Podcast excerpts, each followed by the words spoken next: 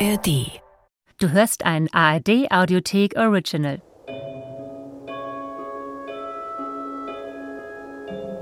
Es fuhr einmal ein armes Dienstmädchen mit seiner Herrschaft durch einen großen Wald. Und als sie mitten darin waren, kamen Räuber aus dem Dickicht hervor und ermordeten, wen sie fanden. Da kamen alle miteinander um, bis auf das Mädchen. Das war in der Angst aus dem Wagen gesprungen und hatte sich hinter einem Baum verborgen. Wie die Räuber mit ihrer Beute fort waren, trat es herbei und sah das große Unglück. Da fing es an, bitterlich zu weinen und sagte, was soll ich, armes Mädchen, nun anfangen? Ich weiß mich nicht aus dem Wald herauszufinden. Keine Menschenseele wohnt darin. So muss ich gewiss verhungern. Es ging herum, suchte einen Weg, konnte aber keinen finden. Als es Abend war, setzte es sich unter einen Baum, befahl sich Gott und wollte da sitzen bleiben und nicht weggehen, möchte geschehen, was immer wollte. Als es aber eine Weile dagesessen hatte, kam ein Weißtäubchen zu ihm geflogen und hatte ein kleines, goldenes Schlüsselchen im Schnabel. Das Schlüsselchen legte es ihm in die Hand und sprach, Siehst du dort den großen Baum? Daran ist ein kleines Schloss. Das schließ mit dem Schlüsselchen auf. So wirst du Speise genug finden und keinen Hunger mehr leiden.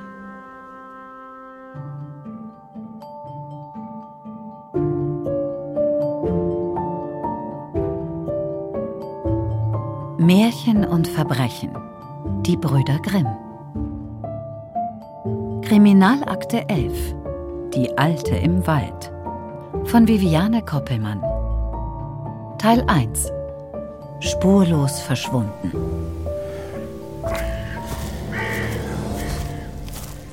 No Mut, mon ami, bringen wir es hinter uns. Denken Sie nicht so viel nach. Wie Doc. Sie verlangen zu viel von mir. Befreien Sie mich von meinen Qualen. Mein Leben gegen das Ihrer beider Brüder. Wir waren uns doch einig. Das ist barbarisch. Wie konnten wir uns auf eine derartige Ungeheuerlichkeit einlassen? Um Wilhelm und Ferdinand aus ihrer Gefangenschaft zu befreien. Graf von Alvenstedt war doch eindeutig in seiner Forderung. Stimmt es nicht, Monsieur Brück? So ist es, Franzose. Jakob, bitte. Denk an Wilhelm und Ferdinand. Es wird nicht schmerzhaft für Monsieur Vidocq sein, Herr Grimm. Das kann ich Ihnen versichern. Hören Sie auf den Doktor, Jakob. Enttäuschen Sie mich nicht. Lassen Sie einen alten Freund nicht unnötig leiden. Was ist nun, Grimm? Es wird Zeit. Oder haben Sie sich's anders überlegt, dann... Jakob! Es... Es tut mir so unendlich leid, wie Doc.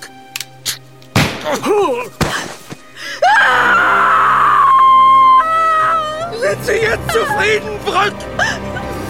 Wir haben Ihre Forderung erfüllt. Dr. Rai, Er ist tot. Ihr deutsches Ehrenwort. Es besteht kein Zweifel. Wenn Sie selbst seinen Herzschlag prüfen wollen. Nicht nötig. Ich mache mich sofort auf den Weg. Kassel, den 3. Dezember. Mein lieber Louis, wie soll ich beschreiben, was uns seit meinem letzten Brief widerfahren ist, wenn mir immer noch die Worte fehlen?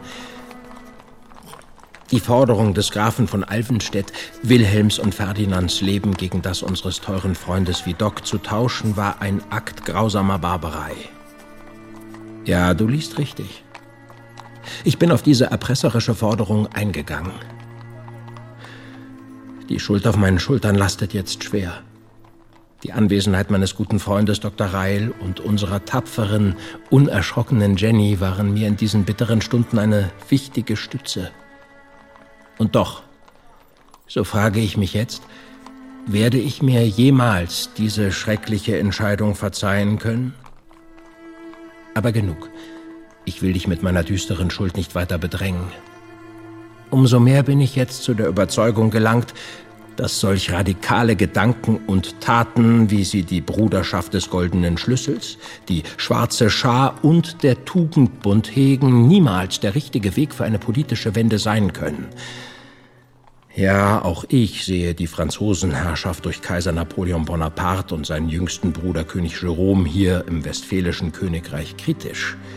Doch ziehe ich immer eine friedliche Zeitenwende einer derartig barbarischen vor. Aber lass mich dir weiter von den dramatischen Ereignissen berichten. Nachdem Dr. Reil den Tod Vidocs bestätigt hatte, brach der Handlanger, der Erpresser Julius Brück, umgehend auf, um die Nachricht persönlich an von Alvenstedt zu übermitteln und so die Freilassung von Wilhelm und Ferdinand zu erwirken. Die darauffolgenden Stunden des Wartens wollten dennoch nicht vergehen. Jakob. Hast du etwas gesagt, Jenny? Setz dich doch einen Moment hin. Seit Stunden läufst du hier nun auf und ab, als könntest du so die Zeit bis zur Rückkehr deiner Brüder beschleunigen. Fräulein von Droste zu Hülshoff hat recht, Jakob. Setzen Sie sich. Soll ich Ihnen vielleicht etwas zur Beruhigung geben? Nein, danke. Es, es geht schon. Dann wenigstens einen Schluck Weinbrand.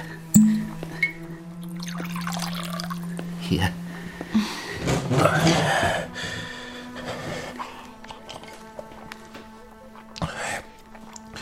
Ihr habt ja recht. Nur, was, wenn der Graf sein Wort nicht hält? Was, wenn Wilhelm und Ferdinand... So etwas darfst du nicht mal denken, Jakob. Wir müssen jetzt Geduld bewahren. Mir fällt das ebenso schwer wie dir. Zum gegenwärtigen Zeitpunkt dürfen wir noch hoffen. Aber was, wenn nicht? Wie soll ich weiterleben, wenn unsere Entscheidung zu nichts geführt hat und die beiden... Jakob! Wilhelm, wir sind gerettet, Jakob. Ferdinand, hilf mir bitte mit Wilhelm. Doktor, schnell! Ja, Wilhelm ist sehr geschwächt. hier stützen Sie sich auf mich. Wir tragen ihn in sein Zimmer. Gut, Von Alvenstedt hat er Wort gehalten.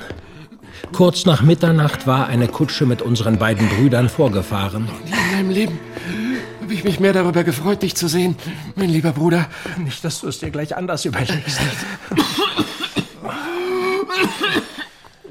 Wir sind gerettet. Durch dich, Jakob. Wilhelm waren die Strapazen der letzten Wochen deutlich anzusehen. Sie müssen jetzt unbedingte Ruhe halten, Wilhelm. Deine Gesundheit ist sehr angegriffen. Aber du bist jetzt in den Händen des Doktors. Die Feuchtigkeit und die schlechte Luft im Kellerverlies haben unserem Bruder sehr zugesetzt. Ich, ich hatte manchmal Angst, dass er sterben Zum Glück war Dr. Reil zugegen und konnte sich umgehend um unseren Bruder kümmern. Wartet, ich decke sein Bett auf. Jenny, du bist auch hier. Ja, natürlich.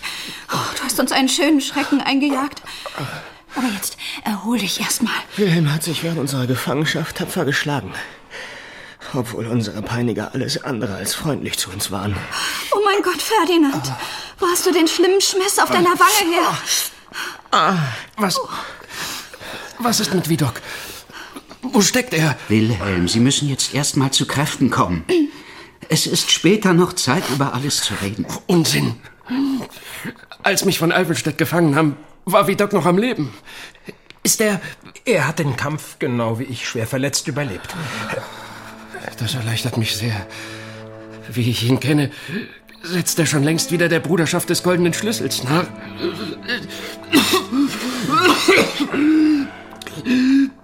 Aber sag, wie habt ihr es angestellt, dass Ferdinand und ich freigekommen sind?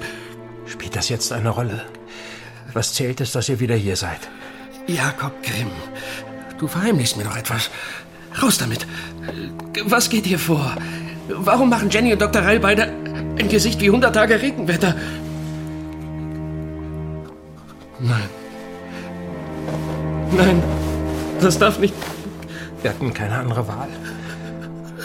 Was hat von Alvenstedt von euch verlangt? Habt ihr ihm wie Doc anstatt unserer ausgeliefert? Worauf warten wir da noch? Wir müssen uns sofort auf den Weg machen und unseren Freund befreien. Wilhelm, so seien Sie doch vernünftig.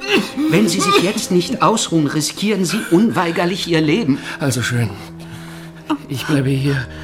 Aber wieso seid ihr noch nicht unterwegs? Wilhelm, ich muss etwas sagen.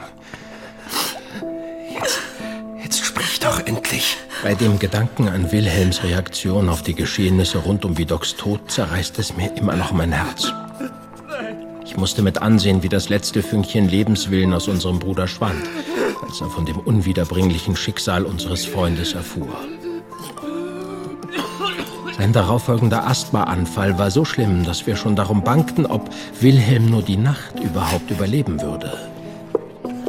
Doch Dr. Reil tat wahre Wunder und wich ihm auch in den kommenden Tagen nicht mehr von der Seite. Noch nie haben wir solch schwere Stunden in diesem Haus erlebt. Jetzt bleibt nur zu hoffen, dass Wilhelm sich wirklich erholt. Ich könnte nicht damit leben, wenn auch er uns jetzt verließe. Dein Jakob. Steinau, den 9. Dezember.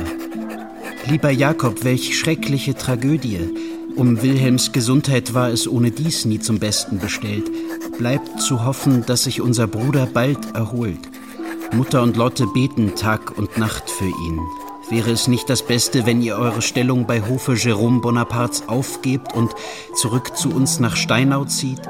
Wir machen uns alle ernstliche Sorgen um euch. Kassel, den 13. Dezember. Mein lieber Louis, wir verstehen eure Sorgen um uns, aber unsere ganze Familie ist sehr wohl noch abhängig von unseren Einkünften als Bibliothekare. Vergesst das nicht. Nein, ich will uns nicht zusätzlich noch in wirtschaftliche Schwierigkeiten bringen. Gewiss, die vergangenen Wochen haben uns sehr gefordert, und doch gilt es, jetzt wieder in den Alltag zu finden und irgendwie weiterzumachen. Wie sagt der Volksmund so treffend, die Zeit heilt alle Wunden. Und erste Anzeichen dafür gibt es ja auch schon. Zu meiner großen Freude kann ich dir mitteilen, dass sich unser Bruder langsam aber stetig weiter erholt. Gestern ist er sogar zum ersten Mal aufgestanden und hat mit mir zusammen Ferdinand verabschiedet. Wilhelm, was machst du denn hier? Dr. Reil hat nichts davon gesagt, dass du schon wieder aufstehen darfst. Ich werde mich doch noch von meinem kleinen Bruder verabschieden dürfen. Stimmt's, Ferdinand? Das macht mich sehr froh, dich so lebendig zu sehen. Ich habe jetzt genug rumgelegen. Ihr müsst mir regelmäßig schreiben, ja? Keine Sorge. Ich werde dich sicher auch im fernen England über Wilhelms Genesungsfortschritte auf dem Laufenden halten. Ich wünschte, du könntest hier bei uns bleiben. Wir waren uns alle einig. Das ist viel zu gefährlich. Solange von Alvenstedt und seine Leute auf freiem Fuße sind, ist Ferdinand nur im fernen England einigermaßen sicher. Außerdem erwartet ihn Sir Taylor schon sehnsüchtig. Es tut mir unendlich leid, dass ich euch in diese in diese schreckliche Lage gebracht habe. Unsinn. Und du hast am Ende ja zum Glück selbst erkannt, dass weder die Schwarze Schar noch die Bruderschaft des Goldenen Schlüssels gute Gesellschaft sind. Und nicht alle Franzosen sind unsere Feinde. Ja, das habe ich längst begriffen. Leider zu spät. Deine Droschke ist da. Es ist an der Zeit, mein Lieber. Also dann. Mach es gut. Und versuch zur Abwechslung mal nicht in Schwierigkeiten zu geraten. Hör auf deinen Bruder. Ich werde euch vermissen. Sobald sich die politische Lage hier entspannt, erwarten wir dich freudig zurück, Bruder. Ich sehne den Tag jetzt schon herbei. Auf bald. Ja, auf bald. Auch wenn es das Beste für Ferdinands Sicherheit ist, bin ich doch traurig, dass unser Bruder uns verlassen musste. Sobald es Wilhelm gesundheitlich wieder etwas besser geht, planen wir einen Besuch bei dir und der Familie. Das wird uns alle auf andere Gedanken bringen. Dein Jakob. Steinau, den 9. Februar. Lieber Jakob, ich hoffe, ihr seid gesund und gut nach Kassel zurückgekehrt. Mutter ist immer noch selig, dass ihr uns zum Weihnachtsfest besucht habt. Und auch unsere liebe Schwester kann immer noch von nichts anderem sprechen. Wir alle sind sehr froh, dass Wilhelms Gesundheit so gute Fortschritte macht. Wie ist es euch denn sonst seither ergangen? Konntet ihr die schrecklichen Ereignisse endgültig hinter euch lassen? Kassel, den 11. Februar. Mein lieber Louis, die vergangenen Wochen waren angenehm ereignisarm. Seit ein paar Tagen ist nun auch Wilhelm zur Arbeit zurückgekehrt und wohnte gestern erstmals wieder gemeinsam mit mir einer Staatsratssitzung bei. Man könnte also meinen, es wäre beinahe alles beim Alten. Und die furchtbaren Ereignisse im vergangenen Jahr sind nur noch ein vage erinnerter, schlimmer Traum. Doch die Ruhe währte nicht lange. Wir hatten den Ratssaal noch nicht verlassen, als uns Justizminister Simeon beiseite nahm. Ah, Monsieur Grimm. Wie ich sehe, sind Sie wieder beide bei uns. Nachdem mir unser Hausarzt versicherte, dass ich genug bei Kräften sei, konnte ich es gar nicht abwarten, endlich wieder richtig zu arbeiten. Aber du sollst dich noch schonen. Auch das hat Dr. Reil gesagt. Ja, ja. Monsieur, entschuldigen Sie, wenn ich Sie einen Moment aufhalte. Monsieur le Ministre, was verschafft uns die Ehre? Monsieur Grimm, Nachdem ich Sie beide wieder gesund und munter in unserer Runde sehe, habe ich die vage Hoffnung, dass ich Sie vielleicht um einen kleinen Gefallen bitten darf. Nur zu. Was können wir für Sie tun? Sehen Sie, die Angelegenheit ist höchst brisant. Es handelt sich um einen kleinen Auftrag in Ihrer Funktion als Aufklärer. Mit allem nötigen Respekt. Aber nach den tragischen Ereignissen um die Bruderschaft des Goldenen Schlüssels haben mein Bruder und ich uns dazu entschlossen, unsere Tätigkeit aufzugeben. Quel dommage.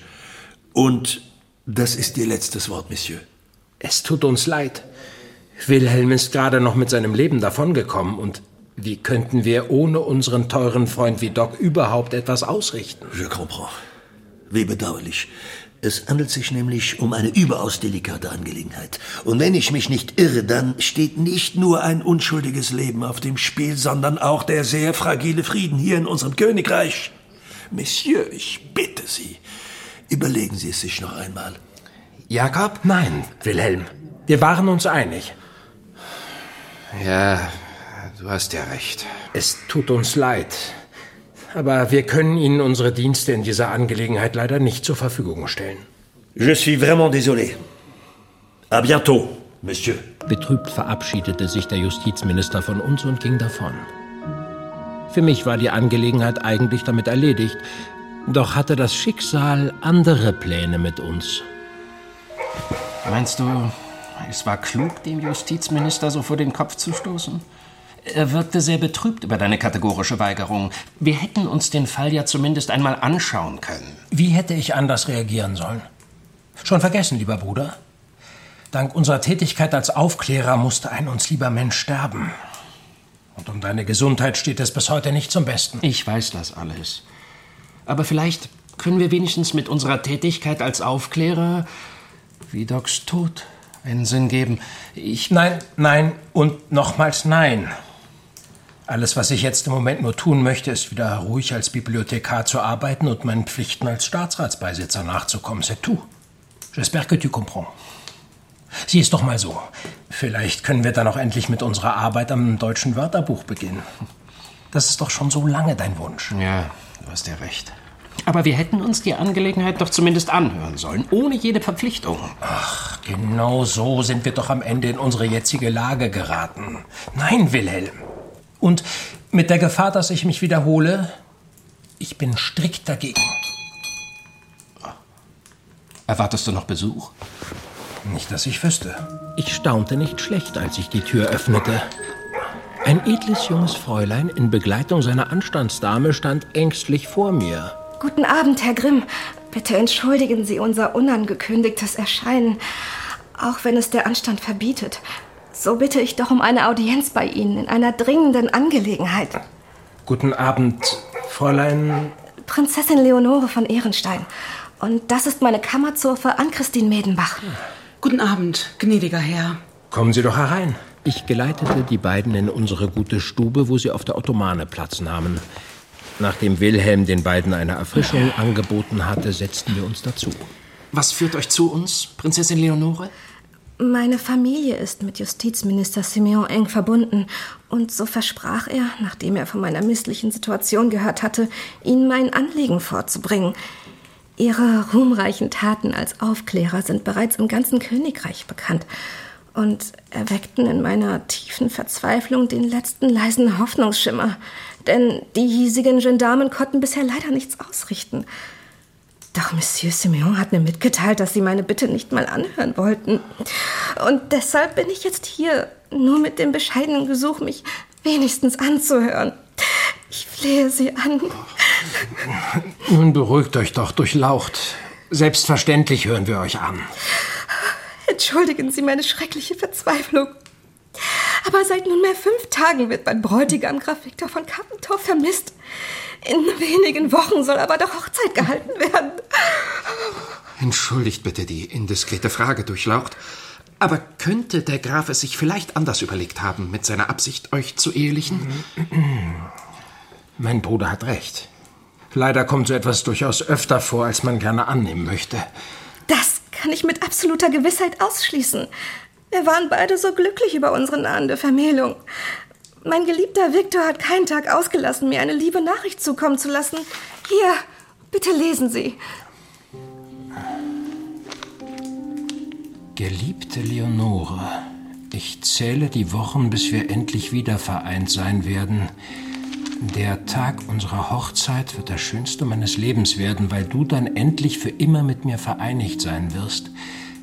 Worte können meine Liebe zu dir kaum ausdrücken, so unermesslich tief hat sie mein Herz durchdrungen. Und jetzt ist es mir so unendlich schwer, weil es dich so schmerzlich vermisst. Einzig trösten mich meine süßen Gedanken an dich. Die letzten Wochen werden wir jetzt auch noch durchstehen. Dann müssen wir uns hoffentlich niemals mehr trennen. Ich schreibe dir gleich morgen wieder. In ewiger, tiefer Liebe, dein Viktor. Das sind in der Tat nicht die Worte eines Mannes, der von seinem Hochzeitsvorhaben Abstand nehmen möchte. Und äh, das war seine letzte Nachricht an euch, durchlaucht? So ist es. Musste der Graf denn vielleicht dringend eine längere Reise antreten oder ähnliches? Nichts dergleichen. Im Gegenteil. Er war vollauf damit beschäftigt, alles für unsere Hochzeit vorzubereiten. Oh Gott, ich komme um vor Sorgen. Womöglich ist ihm etwas Schreckliches zugestoßen. Ach, so helfen Sie uns doch. Geben Sie sich einen Ruck, meine Herren. Nun, ich sehe nichts, was dagegen spricht, dass wir uns der Angelegenheit annehmen. Oder, Jakob? Gut. Versprechen können wir aber nichts. Mehr kann ich nicht verlangen. Wo genau befindet sich die Grafschaft seiner Durchlaucht? Im Kanton Lichtenau, im Distrikt Eschwige. Der Graf residiert im Junkerhof, dem Burgsitz der Familie von Kappendorf. Die Prinzessin nötigte uns noch das Versprechen ab, ihr jede Neuigkeit umgehend mitzuteilen und verabschiedete sich dann mit ihrer Dienerin von uns. Tja, so wurde dann doch nichts aus unserem Plan, in die ruhige Beschaulichkeit unserer Tätigkeit als Bibliothekare zurückzukehren.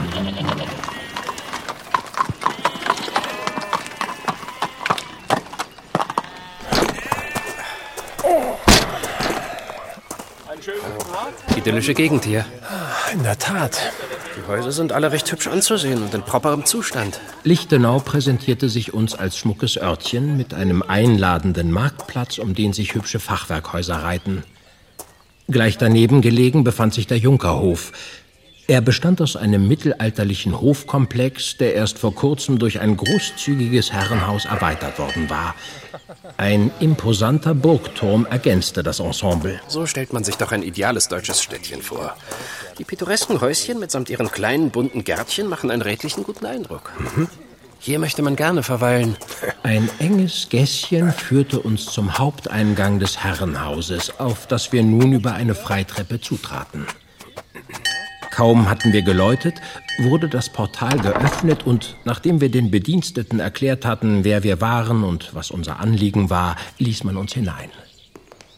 Der Kammerdiener des Grafen, ein gewisser Herr Malm, nahm uns in Empfang und führte uns in einen eleganten Salon. Äh, nehmen Sie doch Platz. Vielen Dank. Sehr freundlich. Sie können sich gar nicht vorstellen, wie dankbar wir Ihnen sind, dass Sie sich unserer Angelegenheit annehmen, meine Herren. Ihr Ruf als Aufklärer ist auch schon bis zu uns hier ins beschauliche Lichtenau vorgedrungen. Graf von Kappentorf ist nun schon seit sieben Tagen wie vom Erdboden verschluckt. Also wir können uns glücklich schätzen, dass Sie uns helfen wollen, den Grafen zu finden. Und Sie haben keinerlei Anhaltspunkte, wo er stecken könnte? Vielleicht wurde er auf einer seiner Ländereien aufgehalten. Oder er musste plötzlich in die Stadt reisen. Das muss ich beides leider ausschließen. Die vierteljährliche Reise zu den Ländereien und Pachthöfen hatte der Graf in meinem Beisein vor rund zwei Wochen absolviert. Und sollte er sich in Kassel befinden, wäre ich als sein Kammerdiener mitgereist. Die Prinzessin beteuerte, dass sich Graf Viktor sehr über die bevorstehende Vermählung gefreut hat. Äh, können Sie das bestätigen? Ich habe nie einen glückseligeren Menschen erlebt als unseren jungen Grafen. Sehen Sie, nachdem seine lieben Eltern vor einigen Jahren viel zu früh von uns genommen worden sind, hatte der Herr unversehens alleine plötzlich alle Hände voll zu tun, seine kleine Grafschaft zu bewirtschaften und überhaupt rentabel zu halten. Und mit dem Einzug der Franzosen änderte sich dann auch für uns hier einiges. Nun stehen wir als Kanton Lichtenau dem gesamten Distrikt Eschwege vor. Ja, das ist viel Arbeit und Verantwortung für einen alleinstehenden jungen Herrn von gerade mal 24 Jahren. Der Graf genießt auch ein hohes Ansehen bei seinen Untertanen. Oh ja. Einen so großzügigen, hilfsbereiten und nachsichtigen Herrn finden Sie nicht oft. Ich kann mich nur aufrichtig über sein Glück freuen. Denn wenn einer das verdient hat, dann unser Herr.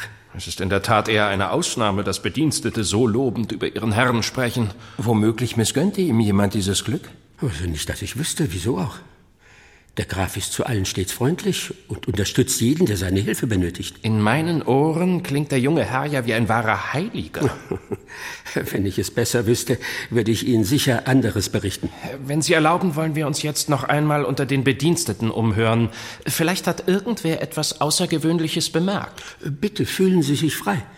Wenn Sie etwas brauchen, lassen Sie bitte nach mir rufen. So machten wir uns im Anschluss an unser Gespräch mit dem Kammerdiener daran, das gesamte Dienstpersonal zu befragen. Ich kann dem Herrn keinen Wunsch abschlagen. Wenn ich ihm eine besondere Freude machen will, koche ich ihm seine Leibspeise. Wildschweinrouladen mit rotem Kohl. Ich wünschte, ich könnte es jetzt gleich wieder tun. Wohin der junge Graf verschwunden sein könnte, weiß ich leider nicht. Vergelt's Gott. Nichts habe ich nicht gesehen oder gehört, wo ich doch Tag ein und Tag aus hier am Waschzuber stehe. Aber einmal, da hat der junge Graf mir einen Tag freigegeben, wo doch meine liebe Mutter so krank geworden war. Das vergesse ich ihm niemals nicht. Sorgen Sie bloß schnell dafür, dass unser Herr wieder zurückkommt. Ich möchte nicht in eine andere Anstellung müssen. Am Tag vor seinem Verschwinden ist der Herr zuletzt noch einmal ausgeritten. Er war allein, was nicht ungewöhnlich ist. Ja, für gewöhnlich reitet er dann in vollem Galopp über die Lande und kehrt in der Regel nach ein, zwei Stunden wieder zurück. So auch beim letzten Male. An seinem Verhalten war nichts ungewöhnlich oder anders als sonst. Außer weiteres Lob über den gütigen Herrn erfuhren wir nichts Brauchbares. Genau wie der Diener des Grafen hatte niemand etwas gesehen oder gehört. Herr Malm, äh, vielen Dank für Ihre Unterstützung. Hier sind wir auf der Suche nach Ihrem Herrn nicht weitergekommen. Vielleicht können Sie uns noch andere Vertraute des Grafen von Kappentorf nennen, mit denen wir sprechen könnten? Mm, Sie sollten noch Freifrau von Seelbach und Fürst Johann von Kühlborn aufsuchen. Beide genießen des Grafen größtes Vertrauen und sind langjährige Freunde. Aber ich befürchte, auch die beiden werden unsere Aussagen nur bestätigen. Nach der Verabschiedung machten wir uns trotzdem umgehend auf den Weg zu besagten Personen. Märchen und Verbrechen. Die Brüder Grimm. Kriminalakte 11. Die Alte im Wald. Von Viviane Koppelmann. Teil 1. Spurlos verschwunden.